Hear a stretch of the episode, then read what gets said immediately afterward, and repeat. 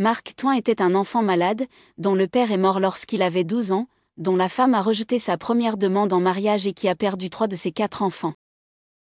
Il a eu des problèmes d'argent et a échoué plusieurs fois.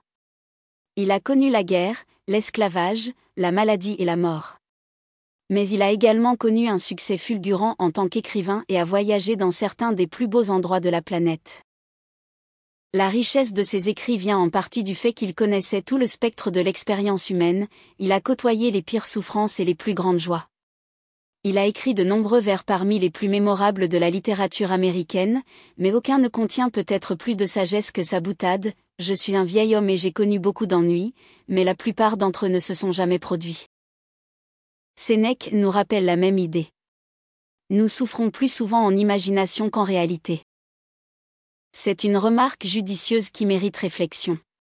Combien de fois nous attachons-nous à des problèmes imaginaires? Combien de fois laissons-nous l'anxiété et l'inquiétude prendre le dessus?